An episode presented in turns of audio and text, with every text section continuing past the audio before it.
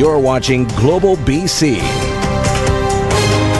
This is Global News Hour at 6. Good evening and thanks for joining us. We begin tonight with breaking news and what appears to be a fatal shooting in Surrey. Officers combing over two crime scenes that may be linked. 12th Avenue is closed between 184th Street and 176th Street, where it's believed a shooting may have occurred. Police confirmed they're investigating a suspicious death at that location. And police and fire crews also on scene at 28th Avenue and 187th Street, where a vehicle has been found on fire. RCMP not saying much more about it at this point, only that they are in the early stages of their investigation. We'll bring you more details as they become available on that story. Now, the latest on a brutal assault in Yaletown that claimed the life of a 38 year old Vancouver man. Police believe the victim was viciously beaten at a park near the Cambie Street Bridge before he stumbled to a nearby casino and collapsed. Jill Bennett is on this story for us tonight. And Jill, it happened very early in the morning, but a very public area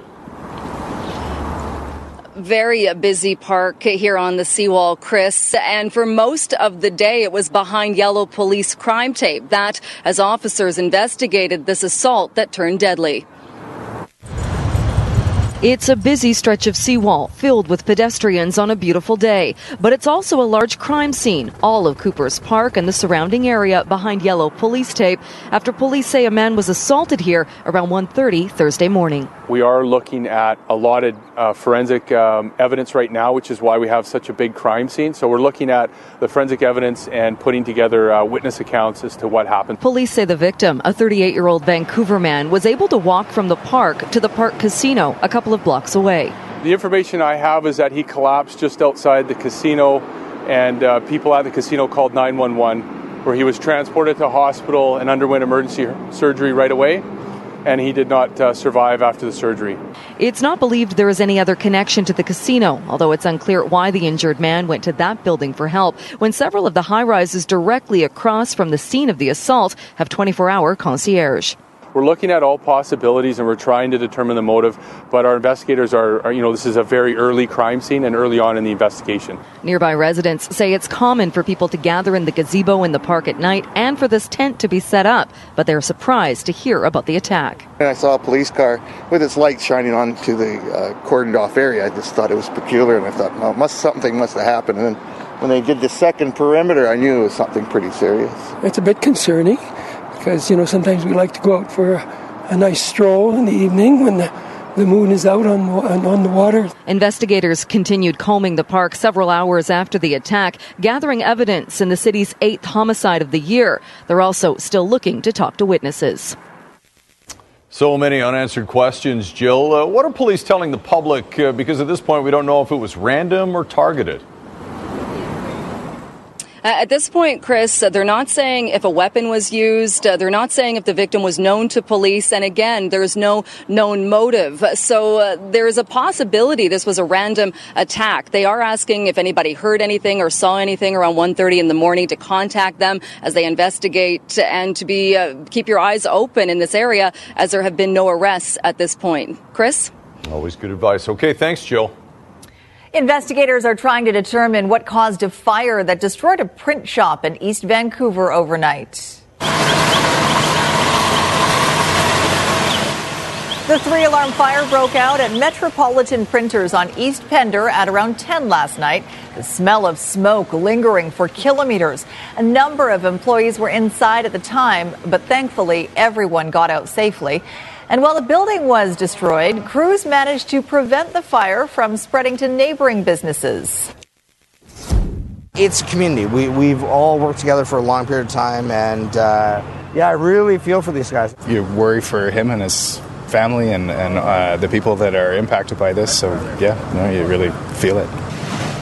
No word yet on what caused the fire. The building was torn down, but one owner says they will rebuild or relocate and an impatient driver making an already difficult situation even more challenging.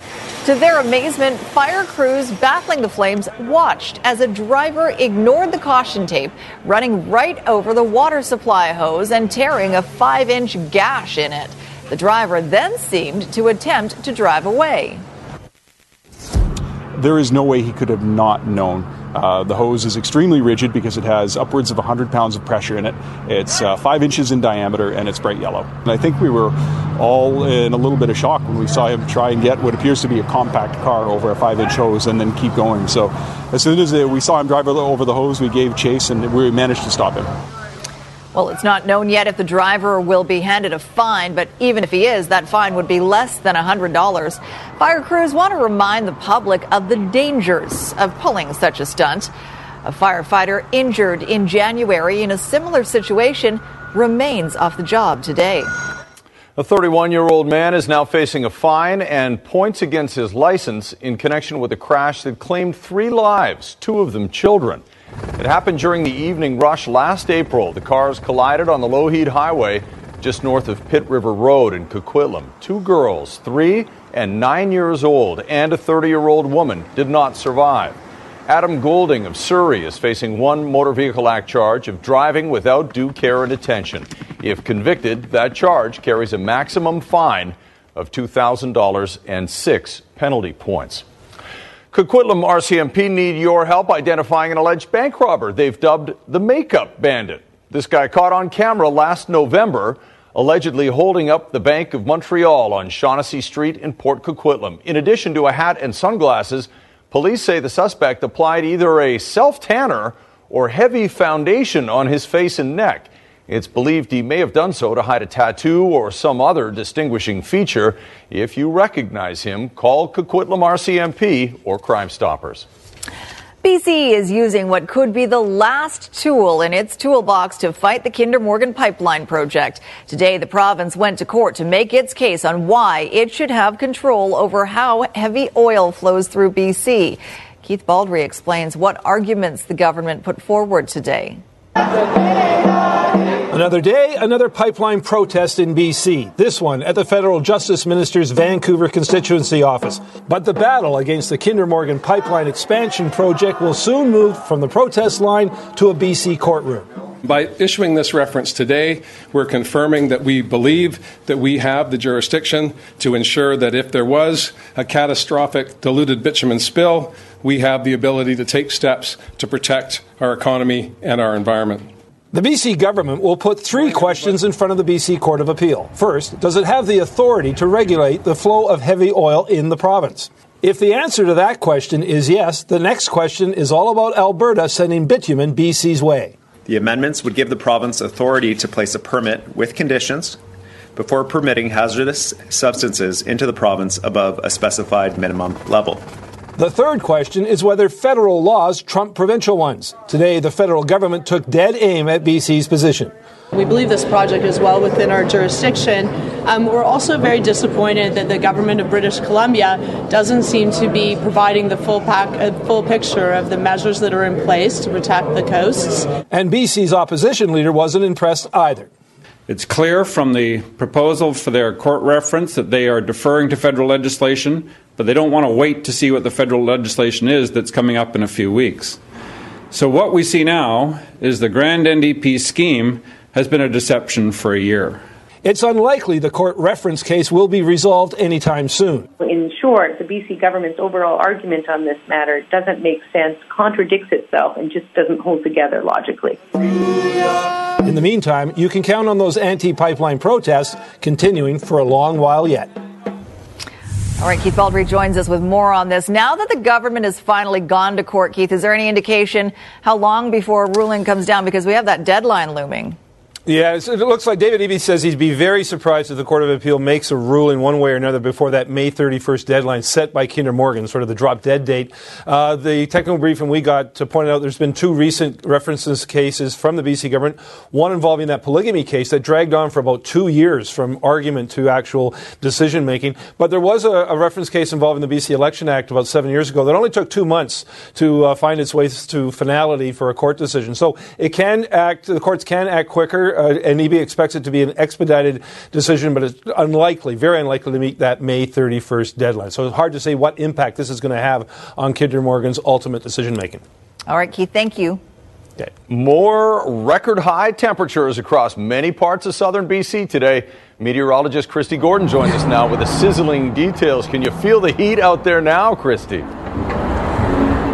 Oh, you sure can, Chris. You know, we predicted the record breaking conditions, but it's not until you really feel it do you realize how incredible this is. This is mid, this like midsummer temperatures. We broke 20 records across the province. Here's the top four both Squamish and Chilliwack hitting 29.2 degrees, and these are breaking records way back from 1926 and 1987. Port Alberni and Pitt Meadows right in behind. Chris, when I come back, we'll talk about the change that's in store for us for the weekend and the interior record breaking conditions expected tomorrow. Look forward to that. Thanks, Kristi. Right now, though, new legislation announced today to regulate the wholesale and retail sale of marijuana in this province. Reporter Richard Zussman joins us live in Victoria with more on how it'll all work. Richard.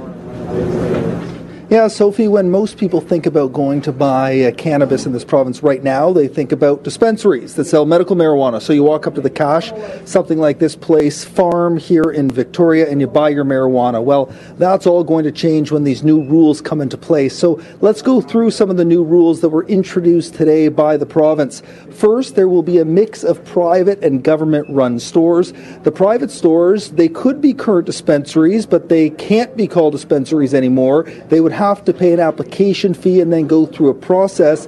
The uh, publicly run stores will be totally separate from liquor stores, standalone. All they'll sell is cannabis there, but the branding will look very similar to BC liquor stores. All stores will need permission of local governments to operate. Stores will sell a wide range of products, from oils to dried goods, but no edibles yet. That will come in in a year's time based on federal rules. Owners and operators must pass a criminal background check, and administrative penalties for operators who don't follow the rules will be applied. But still, those that own and run dispensaries are trying to figure out whether this is something they are interested in continuing to pursue. We're going to wait a little bit longer to make sure everything gets sorted out. Um, it, that seems a little bit muddy as far as what that really entails.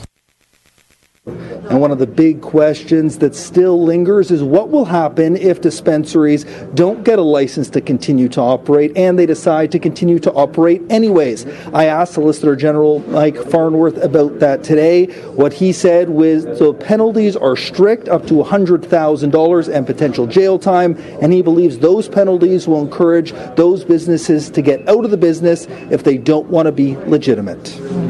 All right, thanks for that, Richard Zussman in Victoria. Well, the government formally introduced three pieces of legislation to deal with the major changes needed ahead of legalization, including how to address drug affected driving. Ted Chernecki has more on that part of the story. It is perhaps one of those easier said than done situations. How do you determine if a driver is high and impaired versus simply having tetrahydrocannabinol or THC in a driver's bloodstream that could have been there from an incident three weeks ago? The sections that they're adding to create this zero tolerance for THC for young drivers, class 7N drivers, are sections that don't have any review mechanism. And that that's concerning because of how THC can remain in your body even a long time after ingesting it. Under BC's proposed legislation, novice and learner designated drivers caught with any THC will face suspensions and or fines. Marijuana advocates have long argued THC does not necessarily equal impairment. Unlike alcohol, where there's a pretty clear connection between a certain amount in your system and a certain amount of impairment, with cannabis, testing your blood and your saliva and that does not really produce any kind of reliable correlation to actual impairment. The minister points out that there are existing impairment laws for both alcohol and drugs, and they apply now and will in the future. But the zero THC test is a new technology that Ottawa is promising. The, feds have told us there's technology that they are confident in, uh, but we still have yet to, uh, to know exactly, exactly what it is. Here, we see the government publicly coming out and saying, we don't know if we're doing the right thing. We don't know if this is going to work. And it might lead to people who get prohibitions under this, if they're found unconstitutional, having those quashed after the fact and having even financial remedies against the government. Lawyers see a lot of holes in today's announced legislation and they see a litany of legal challenges ahead. They also point out it'll be difficult for the legislature to debate these bills when so much is unclear. Ted Chernecki, Global News. Victoria and Esquimalt schools are losing their police liaison officers, and the chief says the opioid crisis is to blame. Victoria police say they were forced to cut the positions after Esquimalt Council turned down their request for six new officers. Six liaison officers are now being deployed to frontline duties. Parents and teachers say the move takes away the first line of defense in preventing students from falling into criminal behavior. But the police chief claims he had no choice. I don't have enough resources to answer 911 calls. And when we have people dying on our streets, again, the third highest illicit drug overdoses in the province, I have to make sure that I'm maintaining a level of service and we're also saving lives. So although the school liaison program is a very, very important program, I'm at the point where I need to deploy the resources where they're most needed critically as of today. The provincial government is now reviewing the matter. It has the power to force Esquimalt to pay for the new officers at a cost of about $40,000 a year. Opponents of BC's open net fish farms have released new video they say provides more shocking evidence of the damage they can cause in our oceans. A local documentarian and activists say the video proves the farms are even devastating BC's rare glass sponge reefs. Nadia Stewart reports we discovered two incredibly rare, undocumented glass sponge reefs. New video released by anti fish farm advocates purporting to show a rare discovery. These sponges are ancient animals that filter silica out of the water to build their bodies, meaning they are literally made of glass. New sponges continually grow on top of the dead ones, forming their own reefs over thousands of years and becoming rich with life. But not far away from this deep sea refuge in the northeast Pacific waters off BC's coast. What I saw on that camera made me feel sick. Filmmaker Tavish Campbell finds another reef. I could still see the sponges, but they were clearly dead and appeared to be totally smothered by waste and feces from the fish farm. The farm is owned by Norway based Cermaq. It's been sitting empty since June 2017. But this video is trying to get farms moved out of the water and onto land. A new coalition of concerned groups urging Canada to make it happen by 2025. The primary responsibility the Department of Fisheries and Oceans has to protect wild fisheries, to protect the environment. And as the Auditor General's report states that the government continues to fail in this regard. He's referring to a recent report by the Federal Environment Commissioner. It concluded Ottawa is not adequately managing risks associated with salmon farming. Not the first report raising these concerns we are uncovering more and more dirty secrets of this industry and the government's perpetuation of the myth that it's actually sustainable. In an email to Global News, Cermaq Canada says it is reviewing the video and investigating the claims made, including where exactly this video was shot. But advocates say the footage speaks for itself. Nadia Stewart, Global News.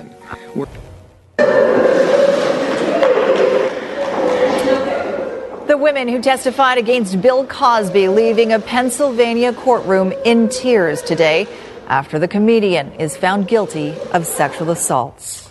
A jury taking about 14 hours to find Cosby guilty of three counts of indecent assault for an attack on a Canadian woman in 2004. Comedian responding to the verdict with an expletive laced tirade in court. Bill Cosby, comedian, actor, the man once dubbed America's dad. Tonight, the 80 year old is convicted on three counts of aggravated indecent assault. What was revealed through this investigation was a man who had spent decades preying on women that he drugged and sexually assaulted.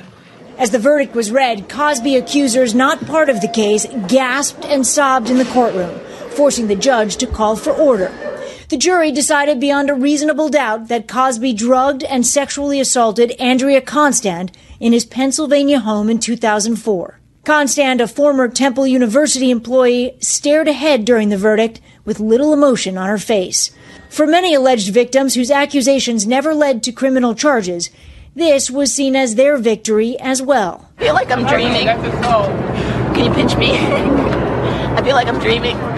In the retrial, five accusers, in addition to Constand herself, testified, telling the jury they too were drugged and sexually assaulted by Cosby.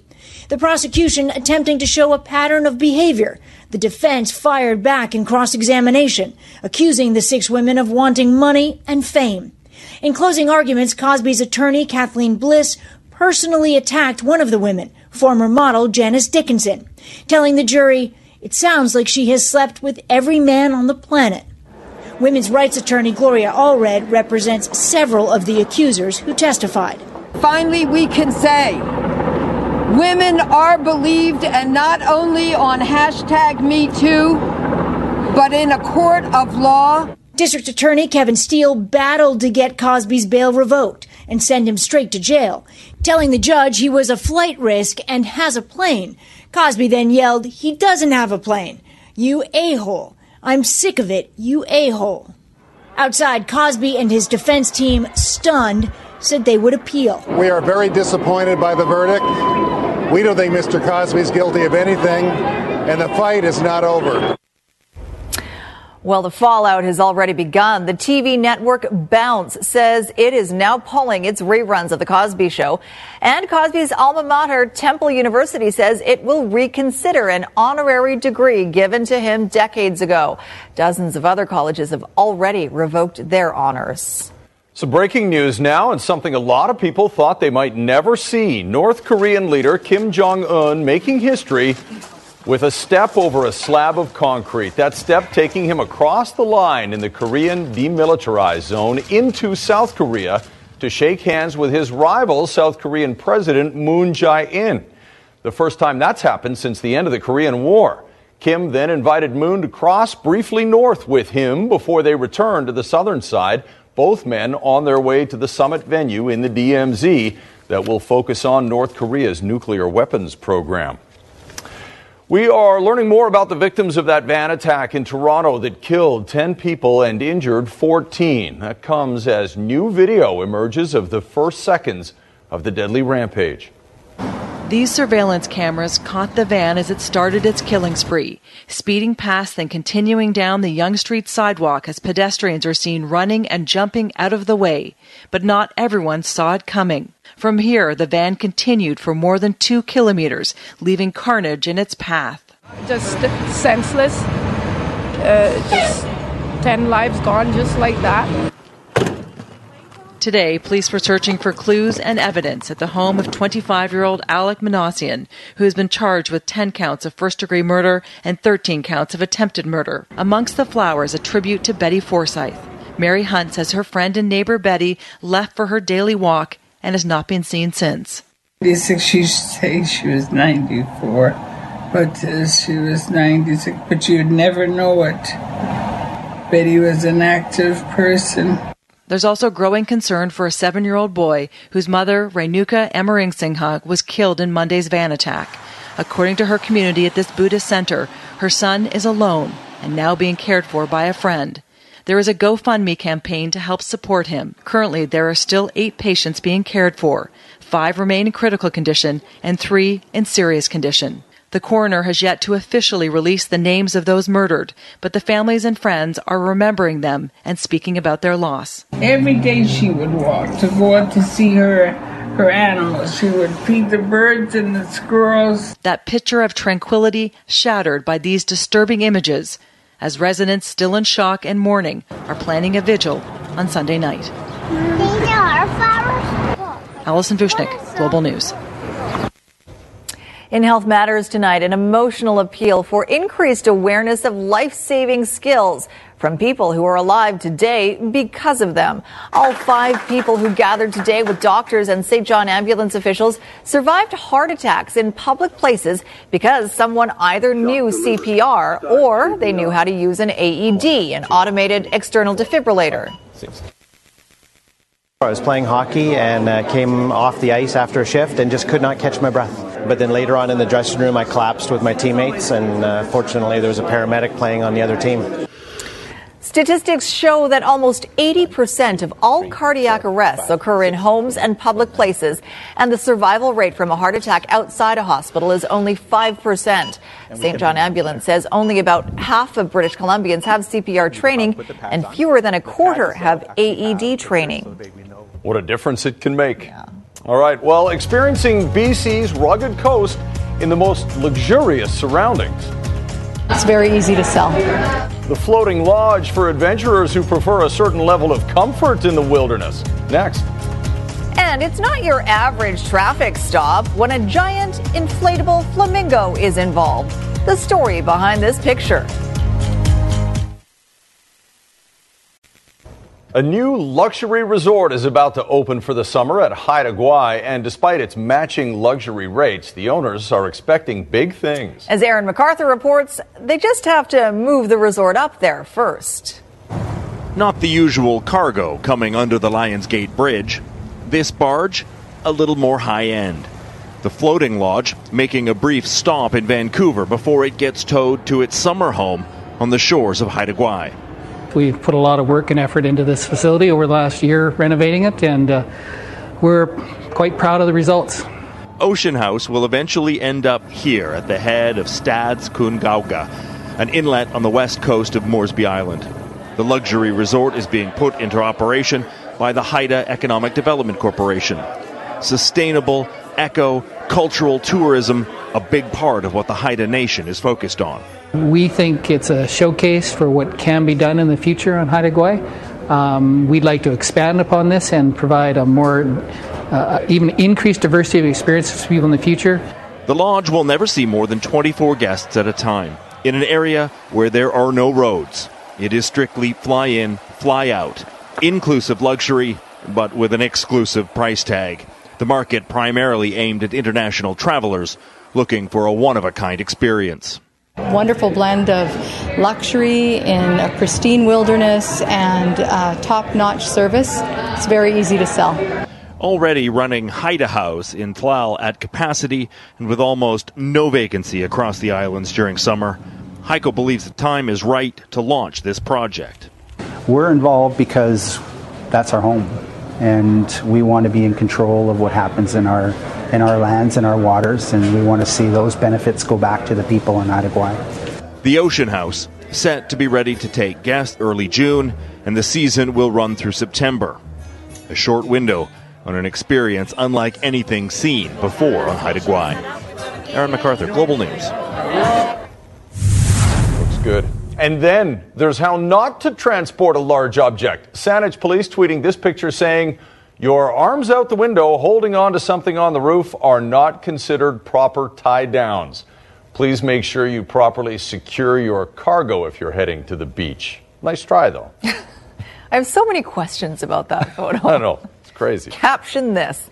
All right, let's check our weather forecast. Meteorologist Kristi Gordon joins us once again from uh, a wine event, of course. Yes, we are at the Aston Martin dealership in Kitsilano. So, uh, Chris, what an elegant event. Chris, right up your alley with the luxury cars. And Sophie, you too, because we are sipping wine. Well, I'm not yet, but people are sipping wine and bidding on wine from all over the world. It's called Grape Juice, this event, and it's in support of Big Sisters BC and the Lower Mainland. Now, it's a beautiful day out there. We talked about the records earlier. Here's a quick glance at the high temperatures across the Lower Mainland, starting with areas towards the west. The airport was still a little cool at 18 degrees, but further inland, 27 in Coquitlam, 27 in Pitt Meadows, and over towards the east and through the Fraser Valley, 28 and 29 degrees. The hot spot across Canada is 29.3 degrees, and that was in Lytton today. Now, we have plenty of sunshine in store for the interior tomorrow, but those of us across the coast will start to see cloud cover towards the end of the day.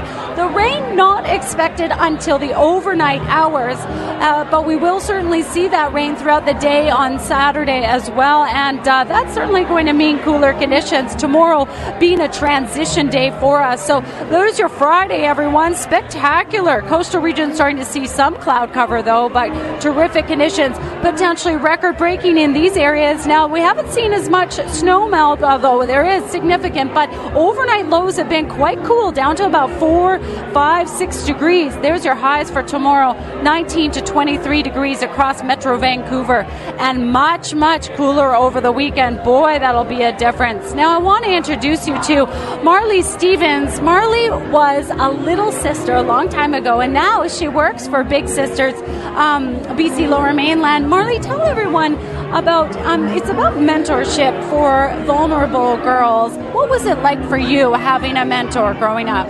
It was a wonderful opportunity. Having my big sister Glenda in my life was just amazing. She helped me provide self esteem and confidence to me. She also helped encourage me to pursue a job at Big Sisters, and here I am today. Life changing. Now, what would you say to people at home who are thinking about becoming a big sister? I think they should definitely do it. It's a wonderful opportunity. You go in thinking you're going to give so much to a little sister, and you end up getting so much fulfillment and joy out of it. What kind of time commitment? So, for the Big Sisters program, it's a two to four hour commitment for a minimum of one year. Uh, well, thank you for being here.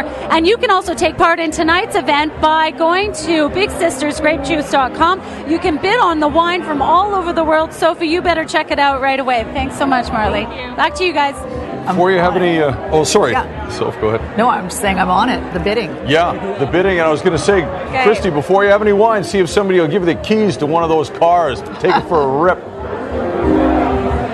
Okay, sounds good. She's right on it. She's right on it. I- I've tried following her home from work. She's fast.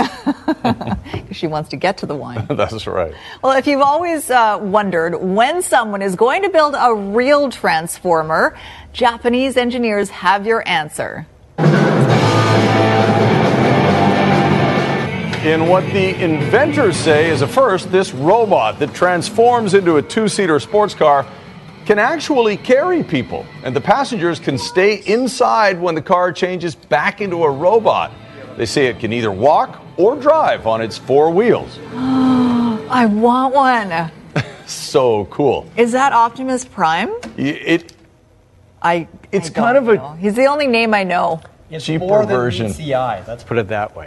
Sure looks cool. Because Obviously. transformer. Clever. Inspired by the Transformers, for sure. But you know what his face looked like? Hmm. Old Godzilla fans would know this. His face kind of looked like Jet Jaguar. I'm talking about 80s animated classics. Yeah, yeah. Break. Transformers. Johnny Bravo. Okay. Uh, oh, tonight's the NFL draft. It has begun. We're waiting for the uh, Seattle Seahawks to make their pick. Uh, tomorrow is the NHL draft lottery. No, not tomorrow. Saturday is the NHL draft lottery. Uh, Canucks have a 7.5% chance of winning first overall, which, and I know you've heard this say, me say this before, the Canucks have never, ever had the first pick in the NHL draft. But in this lottery, they have a better chance of actually going backwards from their position than going forwards. They were sixth worst in the league. Jim Benning, the Canucks GM, will be the rep this year for the draw. First time ever he's been asked to do that. So I had to ask him this question How lucky do you feel? Actually, I got a better question. Have you ever won anything in your life? A lottery, a church raffle? Nothing. Never. You can't think of one I don't thing. consider myself lucky. Um, you know, but I guess what's transpired, you know, the last couple of years, Trevor's gone and it didn't work out so well and stuff. So now this year he said, he's just said to me, you're going this year. Columbus. That's the face of a guy who just lost the lottery. All right, game one, round two. Penguins, Capitals are going at it again, and usually the uh, Penguins break the Capitals' hearts. Early in the third, Washington's already up 1 0. Alex Ovechkin makes it 2 0. And then the Penguins do what the Penguins do to the Washington Capitals. It's 2 1. Crosby ties it 2 2. And then Jake Guentzel, who's been a scoring machine in the playoffs so far, four in the deciding game against Philadelphia. He gets one here to give them a 3 2 lead. Three straight in the third for the Penguins. Matt Murray. I don't think Matt Murray gets enough respect, but this guy's a two time Stanley Cup winning goalie, and that's a Stanley Cup save right there. And 3 2 is the final. The Pens lead the series 1 0. Caps are home tomorrow to Salt Lake. Uh, there was some hope that maybe Kei Kamara, the man running past us right now, might be able to play. He practiced hard today. He has a groin problem, but he's doubtful for tomorrow's game. Maybe he'll be able to play next week. Well, most of the players at the BC Lions minicamp this week are people you have never heard of, but there is one guy whose older brother is really famous. His last name is Lynch, and you might remember when his older brother was the Skittle eating touchdown machine for the Seattle Seahawks. Here's Lynch. Lynch! Marshawn Lynch! Beast mode! Touchdown! No, Marshawn Lynch is not coming to the CFL to play for the Lions, but there could be a baby beast mode in orange and black this summer. Marshawn's younger brother, Devonte, is at the team's tryout camp this week, looking for an invitation to main camp next month in Kamloops. It could definitely give me a better look. The name, you know, because the name goes back even further than my brother. It goes back to my uncle Lorenzo, who played 11 years in the league. So our, our name is pretty pretty valuable, and I'll, I'll definitely run with it. I gotta gotta use any opportunity I can get. So he's got the pedigree, but at 5 foot 7, 185 pounds, he's definitely undersized for an NFL running back. But in the CFL, with his pass catching ability, Devonte could prove to be a good catch for the Lions. He's come in here and, you know, he's made a mark. Uh, you know, he's got excellent hands, he's got excellent quickness, and, you know, he's a hard worker. It's hard to say, you know, uh, what kind of running back he is till you actually line up, put the pads on, and play a real game.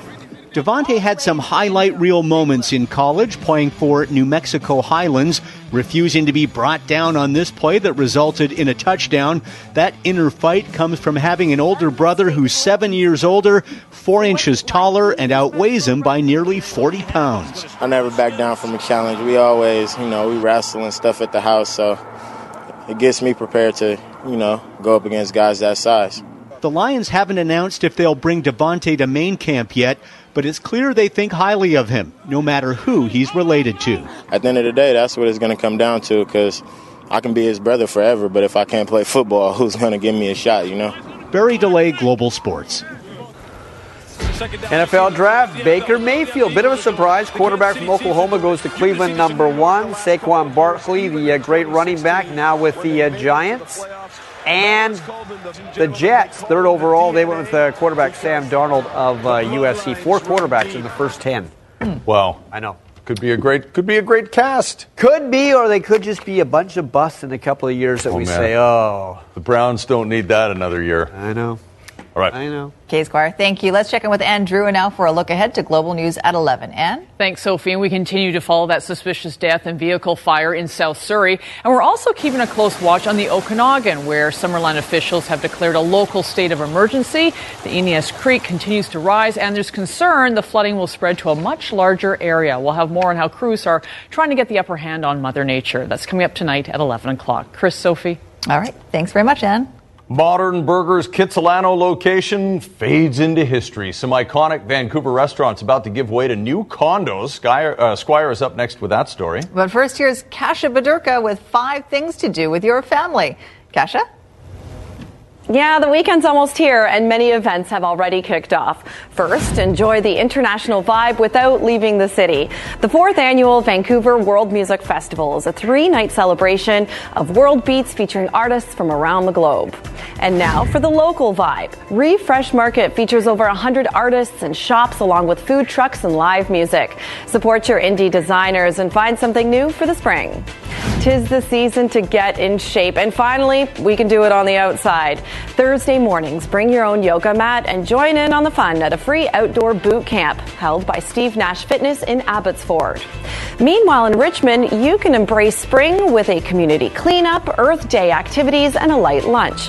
Earth Day at Canby is free, open to all ages, and everyone will learn to make seed paper. Ashley MacIsaac, one of the country's most celebrated roots musicians, brings his energetic style of fiddle playing to Kamloops. Both Friday and Saturday, he takes the stage with the full Kamloops Symphony. For more on this, head to globalnews.ca slash five things. This program is brought to you by BCAA. Get a BCAA membership and save with our many partners, plus get the best roadside assistance. Thank you, Cheryl. All right, Squire's here. Uh, we talked a little bit about these iconic local favorites uh, along Broadway in Kitsilano that are It's- moving. It's not easy to be in the small business business these days with taxes and rents going up and things like that. And of course, people are building condos now, and in this case, a condo has to come in, so something has to go out. And it's two old favorite restaurants in Kitsilano. That is today's story.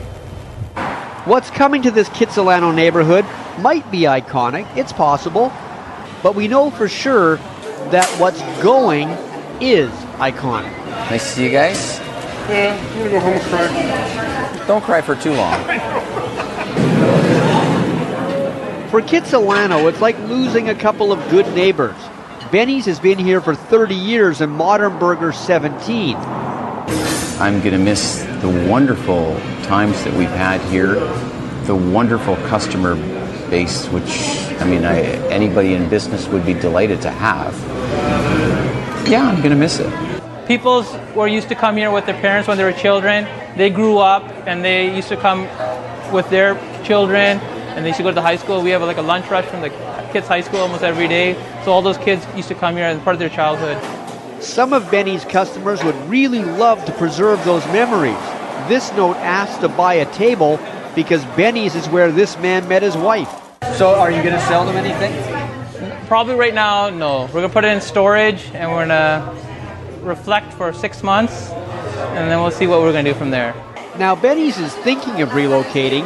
Modern Burger is relocating for sure, just not in kids, which definitely changes the neighborhood. It's devastating for them as business owners. It's devastating for their customers. It's devastating for all the rest of us as businesses. How about a burger? Yeah. How about a burger platter? How about Because the more wonderful places there are on the street, the more likely it is people come and spend the day on Broadway or, you know, an afternoon. Yeah, it's sad. It's sad for Vancouver because you're losing the mom and pops. What about the chocolate covered cherry? Yeah. That's a good choice. We'll be announcing in about a week's time where our new location is going to be. We've been keeping it a secret for a while because we've been trying to work it out. Yeah. So like But it's all coming customers are gonna together. Have to go east. Our customers are going to have to go slightly east, yes.